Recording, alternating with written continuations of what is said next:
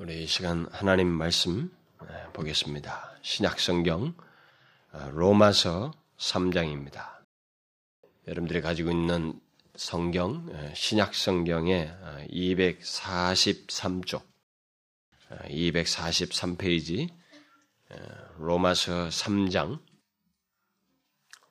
로마서 3장 한 절 오늘 살펴본 말씀을 주로 살펴본 말씀은 23절 한 절입니다. 어, 참고를 위해서 또 한 군데를 더 읽겠습니다만은 예, 오늘 살펴볼 말씀은 3장 23절 아, 우리 다 같이 읽어보겠습니다. 시작. 모든 사람이 죄를 범하였음에 하나님의 영광에 이르지 못하더니 아, 여러분들이 앞으로 조금만 넘기시면 그 로마서 1장이 있습니다. 그 1장에 조금 참고가 될까 제가 중간에 잠깐 인용할 것이기 때문에 미리 여러분들이 좀 보시면 좋을 것 같아요. 그 1장 21절부터 어, 제가 읽도록 하겠습니다. 뭐 어떤 말씀이 있는지를 한번 잘 어, 보시면서 제가 읽을 때 보시면 좋겠습니다. 하나님을 알되 하나님으로 영화롭게도 아니하며 감사치도 아니하고 오히려 그 생각이 허망하여지고 미련한 마음이 어두워졌나니 스스로 지혜 있다 하나 우준하게 되어 썩어지지 아니하는 하나님의 영광을 썩어질 사람과 금수와 버러지 형상의 우상으로 바꾸었느니라. 그러므로 하나님께서 저희를 마음의 정욕대로 더러움에 내어 버려 두사 저희 몸을 서로 욕되게 하셨으니 이는 저희가 하나님의 진리를 거짓 것으로 바꾸어 피조물을 조물주보다 더 경배하고 섬김이라. 주는 곧 영원히 찬송할 이시로다. 아멘. 이로 인하여 하나님께서 저희를 부끄러운 욕심에 내어버려 두셨으니 곧 저희 여인도 여인들도 순리대로 쓸 것을 바꾸어 영리로 쓰며 이와 같이 남자들도 순리대로 여인 쓰기를 버리고 서로 향하여 음욕이 불릴 듯함에 남자가 남자로 더불어 부끄러운 일을 행하여 저희의 그릇 때문에 상당한 보응을 그 자신에 받았느니라. 또한 저희가 마음에 하나님 두기를 싫어함에 하나님께서 저희를 그 상실한 마음을 마음대로 내어버려 두사 합당치 못한 일을 하게 하셨으니 곧 모든 불의, 추악, 탐욕, 악의가 가득한 자요, 시기, 살인, 분쟁, 사기, 악독이 가득한 자요, 수군수군하는 자요, 비방하는 자요, 하나님의 미워하시는 자요, 능욕하는 자요, 교만한 자요, 자랑하는 자요, 악을 도모하는 자요, 부모를 거역하는 자요, 우매한 자요, 배약하는 자요, 무정한 자요, 무자비한 자라. 저희가 이 같은 일을 행하는 자는 사형에 해당한다고 하나님의 정하심을 알고도 자기들만 행할 뿐 아니라 또한 그 일을 행하는 자를 옳다 하느니라. 아, 오늘 이 자리에는 처음으로 교회를 나오신 분들이 있을 거예요. 아마 교회를 교회라고 하는 데를 처음으로 어, 오신 그런 분이 있을 것입니다. 그리고 뭐 이전에 한두 번 교회를 다녀본 적은 있지만 뭐 그동안 교회를 다니지 않다가 사실상 처음 오는 사람이나 다를 바 없는 그런 처지에서 이 자리에 아, 인도돼서 온 사람도 있을 것입니다. 저는 여러분들이 굉장히 어려운 걸음을 했다고 생각이 듭니다. 교회를 이렇게 나오는 것이 쉽지가 않습니다. 누구든지 처음에 모를 때는 뭐 한두 번 오길 수도 있죠. 그런데 어쨌든 그럼에도 불구하고 자기가 이전에 무엇인가 이게 나름대로 믿고 뭐 생각하고 있던 것이 있었는데 교회라는 데를 그래도 한번 자기가 가본다라는 것은 어, 쉽지 않을 수 있습니다. 예. 그러나 그것보다 더 어려운 것이 있습니다. 여러분들이 일단 이 자리에 와서 진짜 어려운 문제는 어, 그냥 예배당에 오신 것 이것보다 더 어려운 어떤 문제가 사실 있습니다.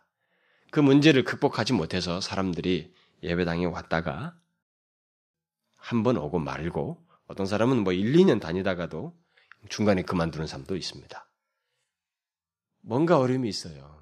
그 어려움을 자기들이 알지 못하고 제대로 직면하지 못함으로 인해서 어, 그냥 떠나는 사람들이 있습니다. 그게 뭔지 아십니까, 여러분? 와서 부딪히는 진짜 어려움이라는 게 그것은 예배당에 왔다가 진짜로 진리 앞에 서는 것입니다. 진리 앞에 직면하는 것입니다. 왜 사람들이 예수를 믿는가? 도대체 예수가 누구인가? 정말 예수를 믿으면 구원을 받는가? 내가 죽으면 어떻게 되는가? 정말로 영생을 얻는가?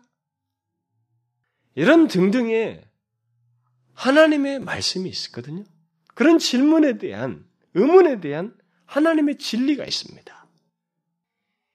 이 진리 앞에 사람들이 직면을 하지 않고 떠나버린 거예요. 그냥 오기는 왔는데 이것이 이제 어려움이 되는 것입니다.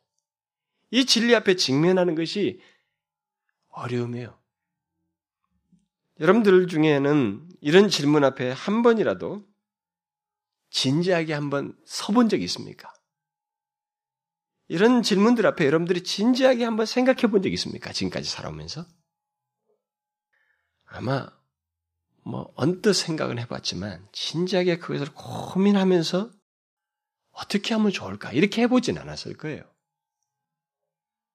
뭐 교회당에 한 몇 번 다녔던 사람이랄지라도 이런 질문 앞에 진지하게 서보지 않은 사람들은 결국 몇 번 다니다가 말아버리는 것입니다. 이 어려움을 통과를 못하는 거예요. 지금까지 여러분들이 그런 질문들에 대한 답을 아, 진지하게 갖지 않고 이렇게 서보질 않았기 때문에 어쩌면 이 자리에 인도돼서 온 겁니다. 여기 그동안 우리 교회에 지금 다니고 있는 사람들이나 계속 제대로 믿는 사람들 중에는 이 질문을 자기들도 처음에는 다 어렵게 부딪혔지만 그 질문 앞에서 답을 얻은 것입니다. 아, 여러분들이 그런 어려움이 있을 거예요. 저는 이 시간에 여러분들에게 제가 한 4, 50분간을 이 문제에 대해서 답을 드리고 싶습니다. 여러분들이 이 교회 오기 전에 주변에서 자기 주변에서 많이 만나 보셨겠습니다만은 교회에 한두 번 가본 사람들이 여러분 주변에 많이 있을 거예요. 다녀본 사람 많이 있습니다. 교회 안 다녀도 과거에 다녀본 사람들이 여러분 주변에 있습니다. 그 사람들이 다 어떤 사람인 줄 아십니까? 왜 그 사람들이 예수를 교회를 왔다가 제대로 예수도 안 믿고 신앙생활도 안 하는지 아십니까? 그들은 예수가 누구인지, 왜 그를 믿어야 하는지, 믿으면 어떻게 되는지, 그것을 진지하게 생각하지 않은 사람들입니다. 그래서 교회에 왔지만은 이런 질문에 대한 진지한 답을 자기들이 부딪혀서 소유하지 못해봤기 때문에 그들이 떠난 거예요. 교회에 와서 그런 질문들에 대해서 진지하게 생각하고 답을 얻게 된 사람들은 그 질문에 직면한 사람들은 교회를 떠날 수가 없습니다. 솔직히 말해서. 왜냐하면 그 질문에 대한 답을 예수 안에서 교회에 와서 자기들이 발견하게 되기 때문에 그렇습니다. 저는 오늘 처음 오신 여러분들이 그냥 왔다가 그냥 가지 않기를 바랍니다.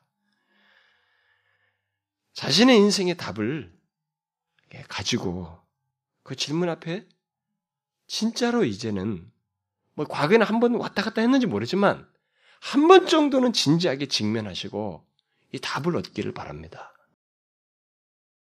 저는 이 문제를 여러분들에게 이 시간에 진지하게 말씀드리려고 합니다. 여러분들이 지금껏 살아오면서 풀 수 없었던 질문들, 그게 뭐였습니까?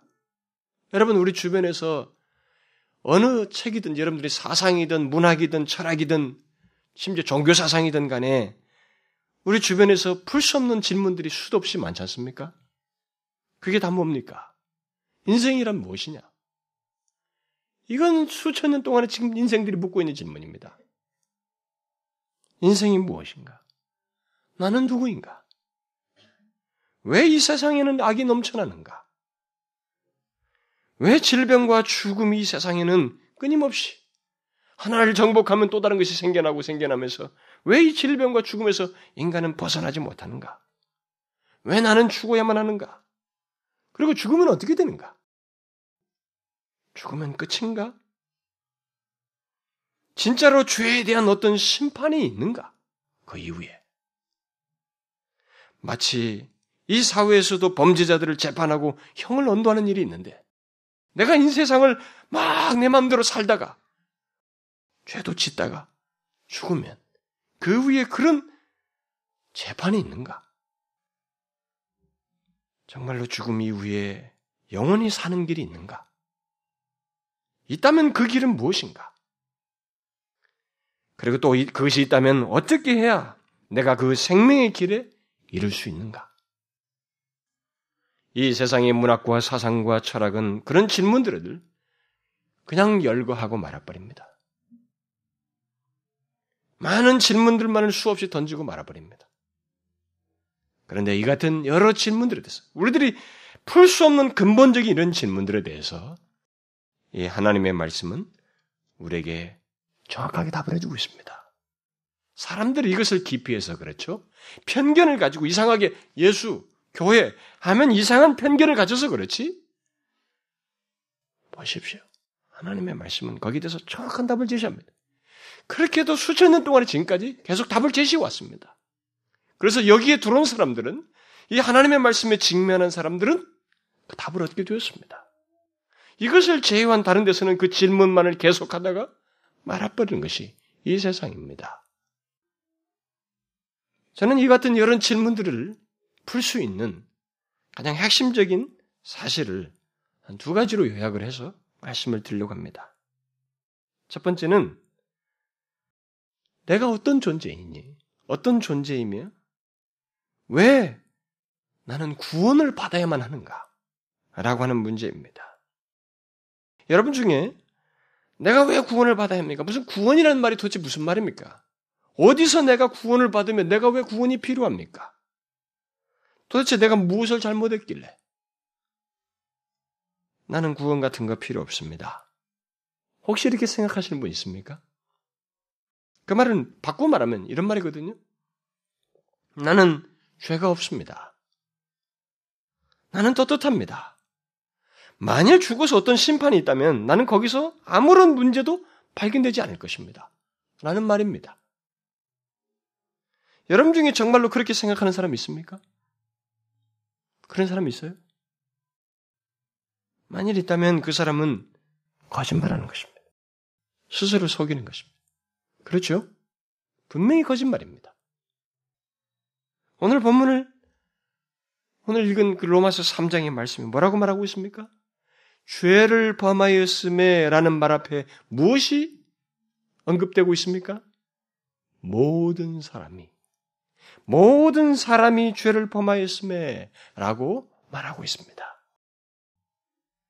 여러분이나 저나 석가모니나 공자나 마우메시나 모든 사람이 죄를 범하였습니다. 이것을 부인할 수 있는 사람은 이 세상에 아무도 없습니다. 우리는 모두 죄를 범하였습니다. 한마디로 말해서 죄수라고 하는 딱지를 우리들 스스로, 우리 자신에게, 우리들에게, 우리 각자에게 붙어 있습니다. 그게.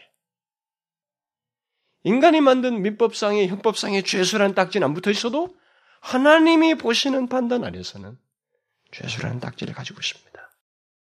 여러분 듣기에 굉장히 거북스럽죠? 그러나 우리는 솔직해야 됩니다. 나의 자존심 때문에 진리를 인정하지 않고 진리를 내 맘대로 거짓이라고 말할 수는 없는 것입니다. 모든 인간은 죄수의 딱지가 붙어 있습니다. 그런데도 나는 그 말이 싫어요. 도대체 내가 무슨 죄를 지었다고 그렇게 말씀하십니까? 나는 싫습니다. 이렇게 말하는 사람이 있습니까? 저는 그런 사람들을 위해서 아까 제가 먼, 추가적으로 로마서 1장을 읽어준 것입니다. 로마서 1장에 뭐라고 말하고 있습니까? 여러분들이 흔히 생각하는 죄는 거기 나와 있는 것 중에서 모든 불의, 추악, 탐욕, 뭐 악의가 가득한 것, 시기, 살인, 분쟁, 사기, 악독이 가득하고 수근수근하고 비방하고 남을 미워하고 능욕하고 교만하고 자랑하고 악을 도모하고 아 이거 어떻게 하면 좋을까? 저거 어떻게 해서 저걸 우리가 이걸 일을 해, 내 목적을 성취할까? 이렇게 악을 도모하고 부모를 어려서부터 거역하고 우매하고 배약한 자요, 무정하고 무자비하고 여러분들이 알고 있는 죄는 막 이런 걸 거예요. 최소한 이런 죄들이라서라도 여러분들은 완벽하십니까? 여러분 완벽한 사람 있어요? 마음의 탐욕을 한 번도 가져보지 않은 사람 있습니까? 한 번도 교만해 본 적 없어요? 남을 시기해 본 적 없습니까? 이 죄들은 아주 최소의 것들입니다. 성경에서 보면. 우리가 앞에서도 위에서도 읽었습니다만 하나님을 영화롭게 하지 않는 것도 죄라고 말하고 있습니다.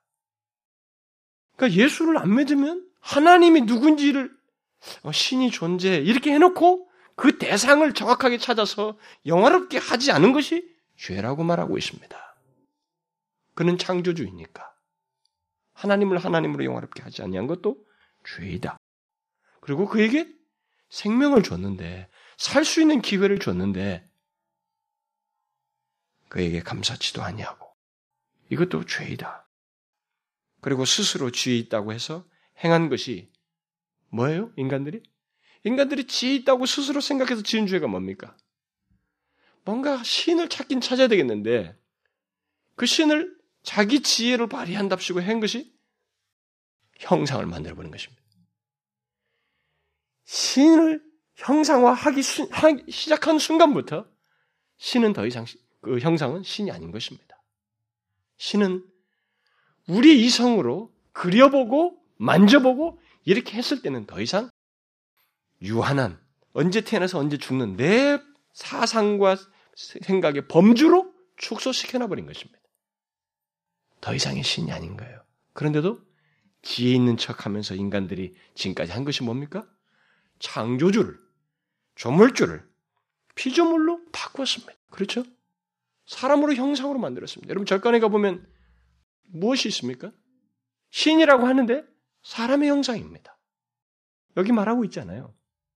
심지어 뭐라고 말하지? 오늘날 이 시대에 유행처럼 퍼지는 거 있죠? 하나님께서 남자와 여자를 이렇게 관계를 그렇게 줬습니다. 근데 이 서로가 영리를 바꾸는 거예요. 남자가 여자를, 여자가 남자인데 남자가 남자를, 여자가 여자를. 뭡니까? 게이와 레즈비언 있잖아요. 이런 일이 일어나는 것을 이게 기록 당시가 AD 60년대입니다, 여러분. 2000년 전입니다. 그런 죄들을 다 열가고 있잖아요. 하나님을 하나님으로 영화롭게 하지도 아니하고 하나님을 다른 형상으로 바꾸고 마음에 시기하고 교만하고 여러분 그런 죄 안 지은 사람 있어요? 여기 성경의 한 곳에 한 곳에 열거된 이 죄만 죄에 대해서만이라도 완벽한 사람이 있느냐 말이에요. 그런 사람이 있습니까? 이 내용들에 완벽하지 못하면 그는 죄인인 것입니다. 하나님 앞에서 죄인이에요. 독일의 어떤 목사님이 한때 성경을 가르쳤던 어, 한 청년을 오랜만에 만나서 나눈 얘기입니다. 목사님이 그 청년에게 왜 요즘 성경 공부에 나오지 않느냐고 물었어요. 그때 그 청년이 이렇게 말했습니다. 목사님, 저는 그동안 많은 생각을 했습니다. 당신은 항상 우리의 죄를 대신해서 죽으신 예수님에 대해서 얘기했습니다. 하지만 저에게는 더 이상, 아, 더 이상 나의 죄를 뭐 속하기 위한 그런 분은 필요치 않습니다. 만일 내가 뭔가를 잘못했다면 하나님이 계시다는 전제 아래서 그것을 그분 앞에서 인정할 것입니다. 그렇지만 나는 나를 대신해서 죽은 구원자를 필요로 하지 않습니다. 그것은 우스운 이야기입니다. 라고 청년이 말했습니다. 그래서 그 목사님이 이렇게 말했어요. 자네는 거룩하신 하나님 앞에서 법대로 처리되길 바라는군. 그걸 원한다면 그렇게 하게. 예수를 버린다면 법대로 처리하소서라고 자신있게 이 얘기할 수 있다는 말인데, 그러면 그렇게 하게나. 그러나 자네에게 한 가지 분명하게 이 얘기할 것이 있네. 프랑스에 가면 프랑스 법대로, 영국에 가면 영국의 법도인 것처럼 하나님 앞에서는 하나님 법대로 판결을 받아야 한다네.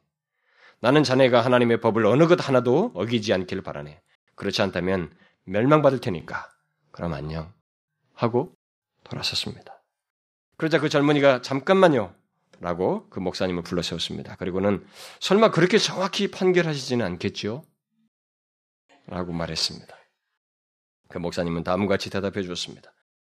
자네는 거룩하신 하나님을 어떻게 생각하고 있나? 일단 이 세상 법정을 생각해 보게. 내가 50년 동안 정직하게 살다가 단 3분 동안 도둑질을 했다고 가정해 보게나. 그래서 법정에 섰다고 생각해 보게. 그리고 거기서 내가 판사에게, 판사님, 그렇게 속 좁게 생각하지 마십시오. 50년 동안 정직하게 벌받은 일도 하지 않고 살아왔는데 3분 도덕질 한 것쯤은 감해 주셔야지 않겠습니까? 그렇게 사소한 것을 가지고 문제 삼을 필요는 없지 않습니까? 라고 말한다면 자네는 그 다음을 상상할 수 있겠는가? 판사는 분명히 이렇게 말할 걸세. 나는 여기서 50년간의 정직한 삶에 대해서 말하는 것이 아니라 당신이 도둑질한 3분에 대해서 이야기하는 것입니다. 법은 바로 이 3분 동안 도둑질한 사건 때문에 당신을 고소한 것입니다. 라고 말할 것일세. 이 세상 판사가 이렇게 말한다면 하물며 하나님께서는 어떠하시겠는가? 라고 말해 주었습니다. 이 청년은 솔직하지도 않았을 뿐만 아니라 지혜롭지도 못했습니다. 아는 것이 없었어요. 이 부분에 대해서요. 하나님을 제대로 알지 못했던 무지한 것이었습니다. 여러분 중에도 그런 사람 있습니까? 이 청년과 같은 사람 있습니까? 하나님의 법정에서 나는 죄인이 아닙니다. 나는 하나님의 법을 다 지켰습니다. 단 한 가지도 또 잠시도 하나님의 법을 어긴 적이 없습니다. 라고 자신있게 말할 수 있는 사람이 있느냐는 겁니다. 그런 사람 있습니까? 여러분들이 솔직하다면, 그리고 어떤 사람이 죄인인지를 이제 알게 됐다면, 그럴 사람은 없을 것입니다. 정직하다면 없을 거예요. 여러분 중에는 아무도 없을 것입니다. 그렇다면, 이제 그 다음을 생각해 보셔야 됩니다. 일단 우리가 죄를 범한 자인 것이 판단되었을 때, 그러면 뒤에서 무엇이 당연히 있을까요? 죄를 지었다는 사실이 분명히 인정된다면 그 뒤에서 반드시 있어야 될 것은 무엇이겠습니까? 이런 법정을 한번 생각해 보십시오. 실제로 오늘 읽은 그 로마서의 말씀은 법정적인 용어들로 가득 차 있습니다. 그것은 바로 유죄 선언과 함께 그 죄에 따른 형벌이 있어야만 하는 것입니다. 그렇죠? 그럴 것입니다. 오늘 우리가 앞에 읽은 로마서 그 1장 그 32절의 끝절에 보게 되면 앞에서 쭉 죄를 언급한 다음에 그 죄에 대한 하나님의 판단이 무엇인지를 이렇게 말해주고 있습니다. 저희가 이 같은 일을 행한 자는 앞에서 열간 모든 죄들이죠. 그런 죄를 행하는 자는 사형에 해당하다고 하나님의 정하심을 알고도 하나님이 어떻게 정하셨다고요? 앞에서 언급된 죄들 중 그 어떤 죄를 지어도 그 죄에 대한 판결은 사형이다라는 것입니다. 사형이다. 이 세상 법정은 시기나 교만 같은 것은 판결하지 않습니다. 그러나 하나님의 법정은 그런 모든 죄를 판결합니다. 마음의 시기, 하나님을 하나님으로 용화롭게 하지 않은 것까지 단 한 가지의 죄만 있어도 평생을 다 깨끗이 살다가도 단 한 번 죄가 있다 할지라도 또 잠시 동안 지었다 할지라도 그것은 사형에 해당한다. 이렇게 정하셨다고 말하고 있습니다. 물론 하나님의 말씀하시는 사형이라고 하는 것은 이 세상 법정에서 내는 사형과는 완전히 다릅니다. 하나님께서 말씀하시는 사형은 우리의 육신이 죽는 것을 넘어서서 영원토록 죽는 것을 얘기합니다. 영원토록 죄에 대한 형벌을 받는 것을 말합니다. 오늘 본문에서 모든 사람이 죄를 범하였음에 라고 하면서 그래서 하나님의 영광이 이르지 못한다 라는 이 말은 결국 그 내용을 담고 있어요. 하나님의 영광 이르지 못하고 하나님께 갈 수 없고 구원을 받을 수 없고 반대쪽으로 간다는 것을 전제하고 있는 것입니다. 그런데 여기서 중요한 것은 바로 이 사실을 아는 것입니다. 사형에 해당한다. 자기의 지은 죄로 인해서 사형에 해당한다는 것. 하나님의 심판을 받게 된다고 하는 사실을 아는 것이 중요합니다. 여러분은 자신의 이 같은 처지에 대해서 알고 있습니까? 자신이 죄인이라고 하는 것과 함께 그 죄에 대해서 심판을 여러분 법정에서 죄가 인정되면 뒤에서 뭐가 있습니까? 유죄 판결과 함께 죄에 따른 형벌이 있습니다. 성경도 그것을 정확하게 얘기하고 있습니다. 하나님 법정을 얘기하고 있습니다. 어떤 사람이든 모든 인간은 하나님의 심판대, 심판 법정 앞에 다 선다는 것입니다. 그런데 그 죄에 대해서 형벌이 있어요. 이 세상에서 죄에 대한 형벌이 있듯이. 여러분들은 이 사실을 진지하게 생각해 보신 적이 있습니까? 자신이 죄인으로서 그 죄에 대한 형벌을 영원히 받아야 한다는 사실을 알고 있느냐는 것입니다. 여러분이 만일 이 사실을 진지하게 깨닫기만 한다면, 그것이 자신에게 진실로 일어날 일임을 분명히 알기만 한다면, 이 시간은 여러분의 인생에 가장 값진 시간이 될 거예요. 저는 그렇게 믿습니다. 이것을 알기만 한다면. 부인하고 여러분들이 팽개치고 기피한다면 좋습니다. 그것은 그 다음에 결판의 자리에 자기가 섬으로서 증명이 되겠습니다만, 진짜 이 사실을 아직 기회가 있을 때 알게 된다. 그것은 그 사람에게 굉장히 값진 시간이 될 것입니다. 왜냐하면 영원토록 자기의 삶이 어떻게 된지를 알고 그것으로 인해서 무엇인가를 길을 찾아 나설 수 있는 기회가 주어지기 때문에 그렇습니다. 독일의 에센이라는 도시 근처의 한 작은 마을에 한 할머니가 있었습니다. 예, 젊은 엔지니어들이 이 할머니를 통해서 예수를 영접했다고 하는 여러 사람들이 그 할머니를 통해서 예수를 영접했다는 사실을 알게 된 어떤 목사님이, 신실한 목사님이 그 할머니를 만나고 싶어서 찾아갔습니다. 그때 그 할머니로부터 들은 얘기입니다. 그 할머니가 어떻게 예수를 믿게 됐는지를 이 목사님에게 말해준 것입니다.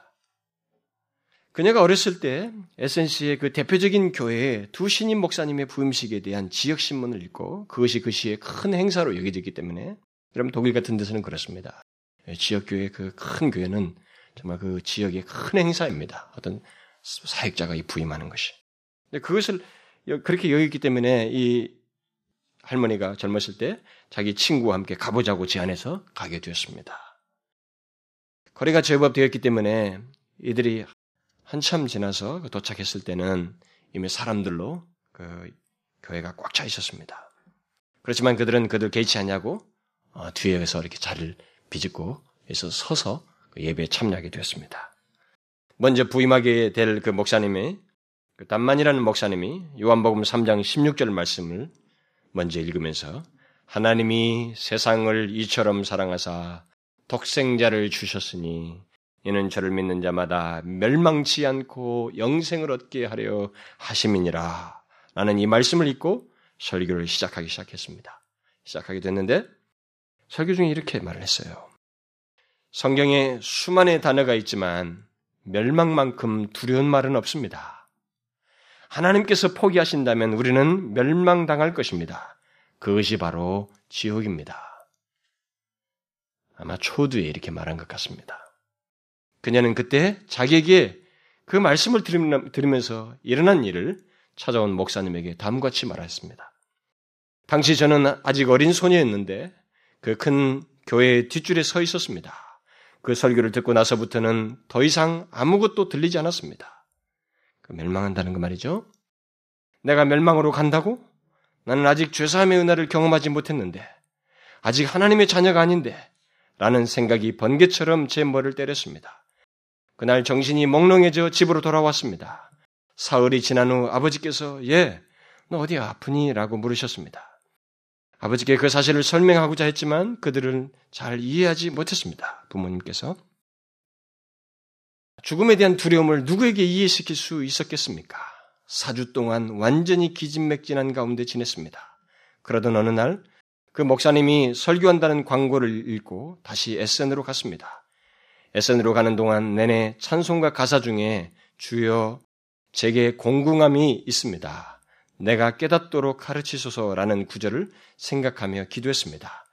에센시에 도착했을 때 그 교회는 벌써 사람들로 꽉 차 있었으며 있었으므로 그녀는 전처럼 교회 뒤쪽에 서 있어야 했다는 것입니다. 그래서 그녀는 기도한 후 찬송가를 펼쳤는데 놀랍게도 위에 찬송가 구절이 있는 페이지를 펼치게 되었습니다. 그래서 이, 이 여인이 오늘은 틀림없이 뭔가 특별한 일이 있을 거야 라고 그런 기대감을 가지고 서게 됐답니다. 그 이전에 그 목사님이, 담만 목사님이 강단으로 나오더니 말씀을 읽었습니다. 내가 문이니 누구든지 나로 말미암아 들어가면 구원을 얻고 라는 말씀을 읽었습니다. 저는 그 교회에 두 번째로 왔는데 이번에는 이 말씀밖에 들리지 않았습니다. 왜냐하면 그 순간에 부활하신 예수님이 영생으로 들어가시, 들어가는 문이 되신다는 사실을 분명히 깨달았기 때문입니다. 이 말씀밖에 듣지 못했지만 제게는 그것으로도 충분했습니다.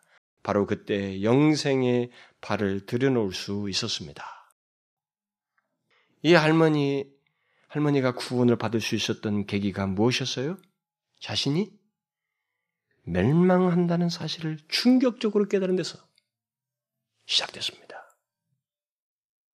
그 사실을 발견하고 깨달음으로써 시작됐습니다.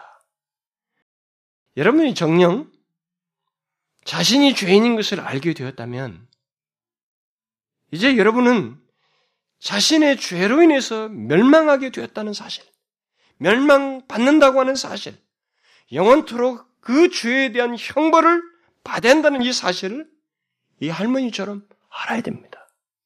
여러분들은 이것을 아셔야 됩니다.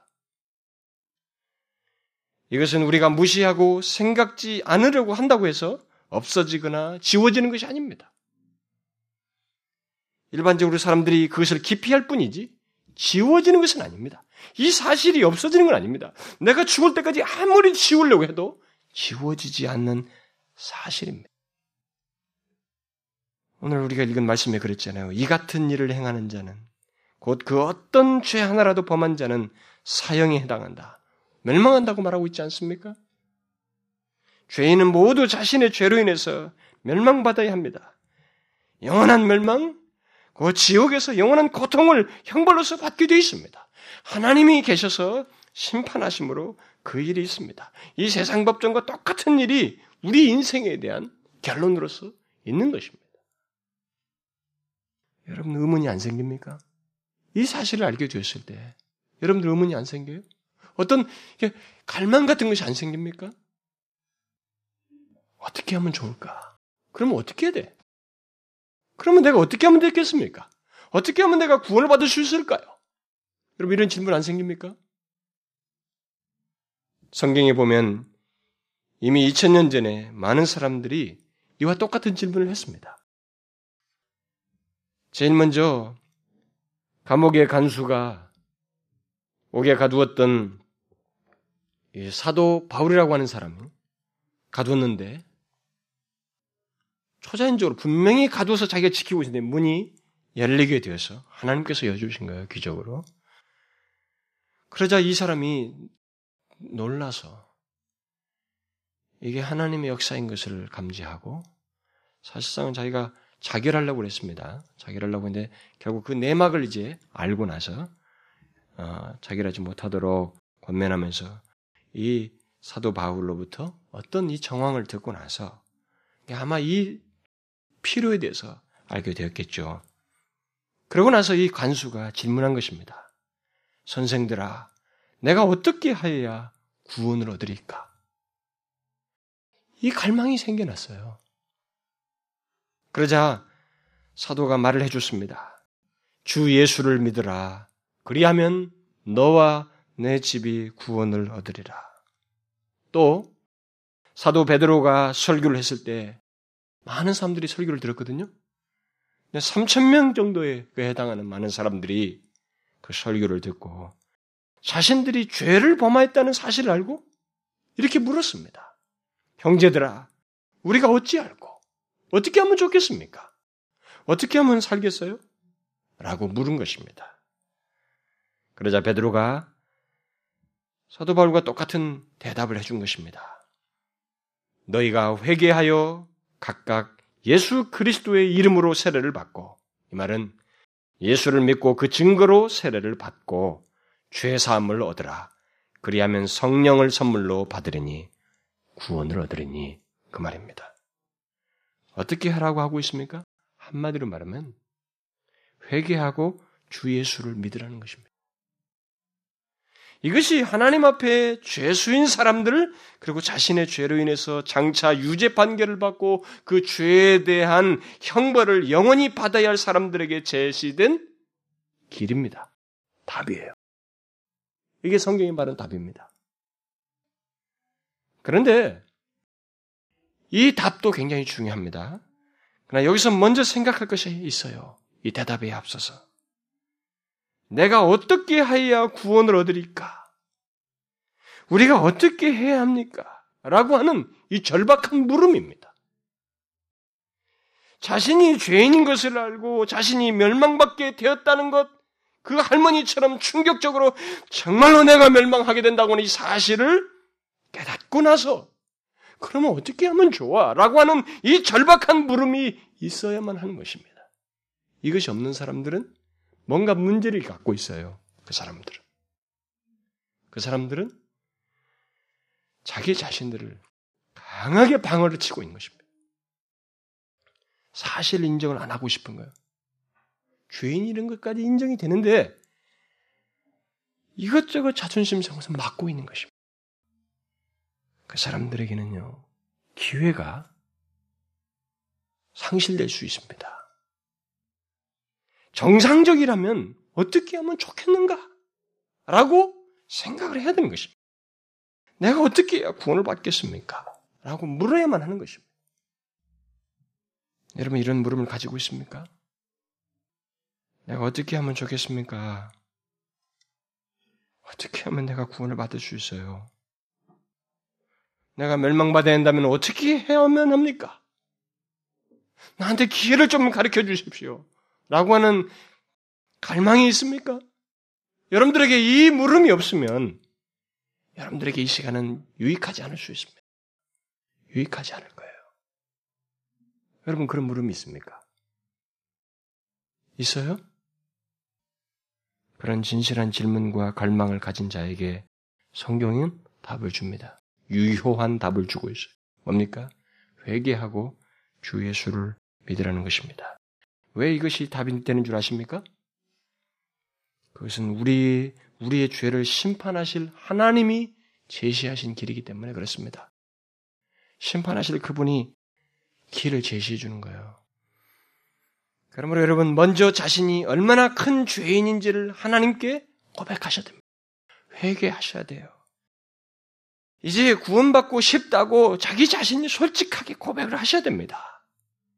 그리고 그것이 진심이라고 하는 것을 지금까지 저질러 온 죄의 사슬을 하루라도 빨리 끊음으로써 나타내셔야 됩니다. 그게 회개예요. 회개 없이 구원이 구원에는 회개를 담고 있습니다. 이게 없이 일어나지 않아요. 그러고 나서 죄인을 구원하시기 위해서 이 땅에 오신 하나님, 곧 예수 그리스도께 여러분 자신을 맡기셔야 됩니다. 예수님은 그를 믿는 자들을 죄에서 구원하시기 위해서 곧 죄가 주는 그 죽음과 형벌로부터 구원하시기 위해서 이 땅에 오신 하나님이십니다. 그는 죄가 없으셨으나 그를 믿는 자들의 죄를 지시고 대신 담당하셨습니다. 그래서 십자가에 죽으신 것입니다. 바로 그것 때문에 예수를 믿으면 우리의 죄가 주는 형벌과 죽음으로부터 구원받는다라는 말을 하는 것입니다. 여러분 왜 주 예수를 믿으라 그리하면 너와 내 집이 구원을 얻으리라고 하는지 아시겠죠? 여러분 회개하고 주 예수를 믿으셔야 됩니다. 믿는다는 말은 예수만이 나를 죄에서 살릴 수 있습니다고 마음으로 인정하고 받아들인 것입니다. 여러분 이 시간에 그러셔야 됩니다. 이 답을 피하면 여러분들은 멸망을 받게 될 것입니다. 잠시 사실을 유보시킬 뿐입니다. 여러분들이 기피할 뿐이며 밀어놓을 뿐이지 이 사실은 변함이 없어요. 멸망을 받게 될 것입니다. 예수는 우리에게 있게 되는 죽음에 대한 해답으로서 제시되고 있는 것입니다. 그가 죄에 대한 해결을 하셨기 때문에 그를 믿으면 구원을 얻는다. 라고 말을 하고 있는 것입니다. 영원한 황벌로부터 자유하게 될 수 있는 길은 바로 예수를 믿는 것이다. 그래서 예수님이 말씀하셨잖아요. 나는 길이요, 진리요, 생명이니. 이렇게 말씀하신 것입니다. 그래서 그를 믿으면 죽음을 극복하게 되는 것입니다.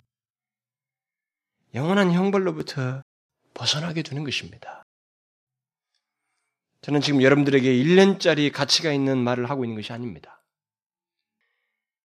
영원한 가치가 있는 하나님의 말씀, 영원한 진리를 지금 말씀드리고 있는 것입니다.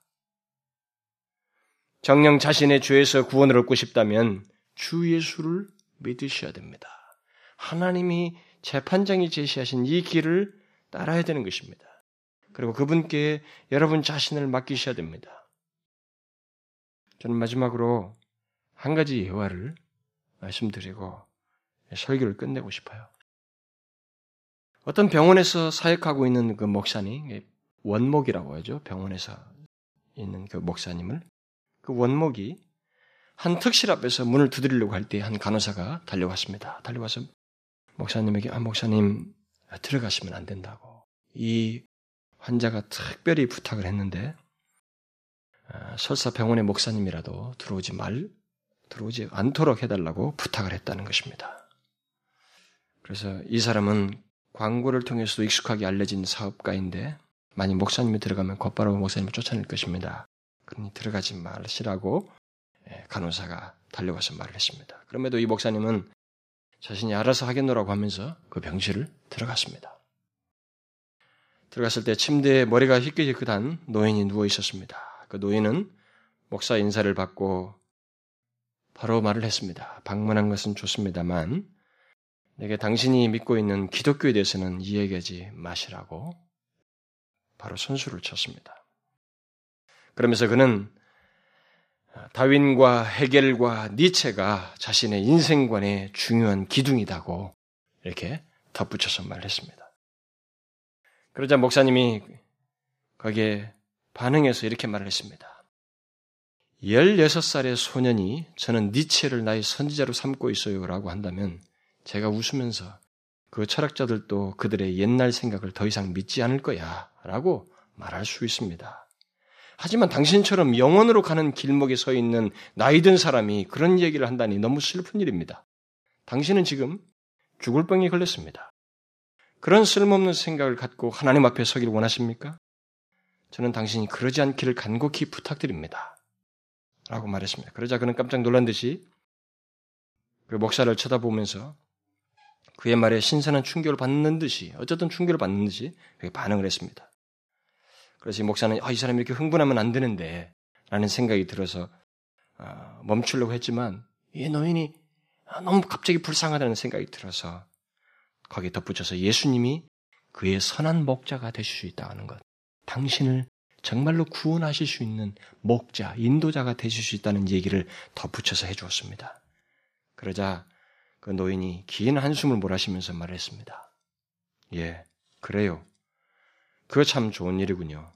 그러나 지금까지 가져온 내 인생관을 어찌하면 좋겠어? 일생 동안 믿었던 것을 한꺼번에 버려야 한단 말입니까? 그 목사님은 그런 반응에 그래도 기뻐, 기뻐, 기뻐하면서 재빨리, 그럼요. 라고 대답을 했습니다. 그리고 다음 같은 말을 덧붙였어요. 영혼을 눈앞에 두고 있으니 필요 없는 것을 모두 던져버리십시오. 내일보다는 오늘 모든 것을 하루라도 빨리 버리는 게 좋습니다. 만일 당신이 불신을 가지고, 다시 말하면 예수를 믿지 않고 있다면 당신은 살 수도 없을 뿐만 아니라 복되게 죽을 수도 없습니다. 당신을 위해 죽으시고 당신을 그의 핏값으로 사신 하나님의 아들의 품에 자신을 맡겨보십시오. 그는 진실로 당신의 구주가 되어주실 것입니다. 라고 했습니다. 그때 마침 간호사가 들어왔고 간호사의 눈짓을 따라서 이 목사는 퇴장을 했습니다. 그래서 떠나기 전에 목사는 그 사업가의 손을 꽉 잡아주고 나왔습니다. 그리고 그 사업가는 그날 밤에 숨을 거두었습니다. 그 사업가의 영원한 운명은 어떻게 되었을까요? 우리는 알 수 없습니다. 그 목사도 그의 책에서 그가 그날 예수를 영접했는지 알 수 없다라고 부정적으로 덧붙이고 있습니다. 그런데 제가 왜 이 여운이 남는 이 이야기를 마지막으로 여러분들에게 하는지 아십니까? 그것은 그 사람이 자기의 삶의 그 마지막 순간에서 예수를 영접하는 것을 스스로 힘들었다는 사실입니다. 무슨 말인지 알겠어요? 그는 내가 지금까지 가져온 인생관을 어찌하면 좋겠어? 일생 동안 믿었던 것을 어떻게 한꺼번에 버릴 수 있단 말입니까? 라고 물으면서 스스로 힘들었습니다. 다시 말하면 예수님이 당신을 구원하실 수 있습니다. 예수님이 당신의 선한 목자가 되셔서 이제 영원으로 가는 이 길목에서 당신을 구하실 수 있습니다. 당신은 영원한 형벌로 가든지 영원한 하나님 앞으로 가든지 이 길목에 서 있는데 예수께서 당신을 영원한 생명으로 이끌 수 있습니다. 라고 답을 가르쳐 주어도 그 사람 자신이 그 답을 받아들이는데 힘들었다는 것입니다. 스스로가. 스스로가 힘들었다는 사실입니다. 무슨 말인지 알겠어요? 아무리 답을 제시해도 곧 생명을 얻는 길을 가르쳐 주고 그것을 듣고 깨단 이렇게 알게 되어도 자기 스스로 그것을 수용하지 못하는 일이 생길 수 있다는 것입니다. 아무리 생명의 길을 가르쳐 줘도 인간은 그것을 수용하지 못하는 상태를 스스로 가질 수 있다 이 말이에요. 가르쳐 줘도 못 받아들이는 그런 일이 있을 수 있다 이 말입니다. 여러분 중에 그런 상태에 있는 사람 있습니까?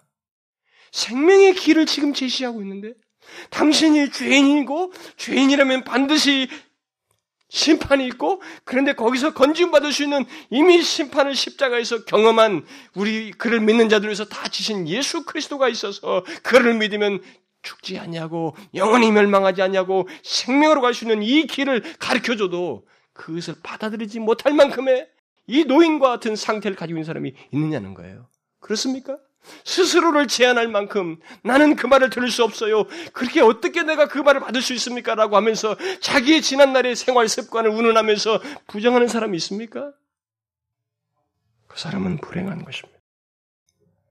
그 사람은 큰 불행을 가지고 있어요. 지금 전해진 말씀을 듣고 자신이 그동안 믿어온 것을 운운하면서 생명의 길을 거부한다면 여러분들에게는 기회가 상실되지는 것입니다. 내일 일은 알수 없습니다. 정말로 알수 없습니다. 어려서부터 저와 함께 자랐던 친구 중에 이미 세상 떠난 친구도 있습니다.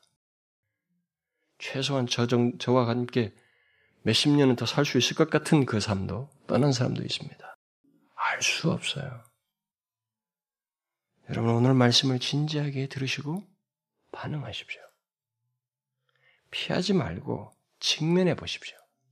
지금까지 예수를 제대로 안 믿는 사람들은 다 피했습니다. 뭐 예수가 어떻게 다 듣기만 했지 한 번도 진작에 생각 안 해봤습니다. 왜 예수를 믿어야 하는지, 그분이 누구인지, 정말로 죽고 나서 어떻게 되는지, 그가 죽음을 해결하기 위해서 오셨다고 하는 이 명확한 진리를 수용하지 못했습니다.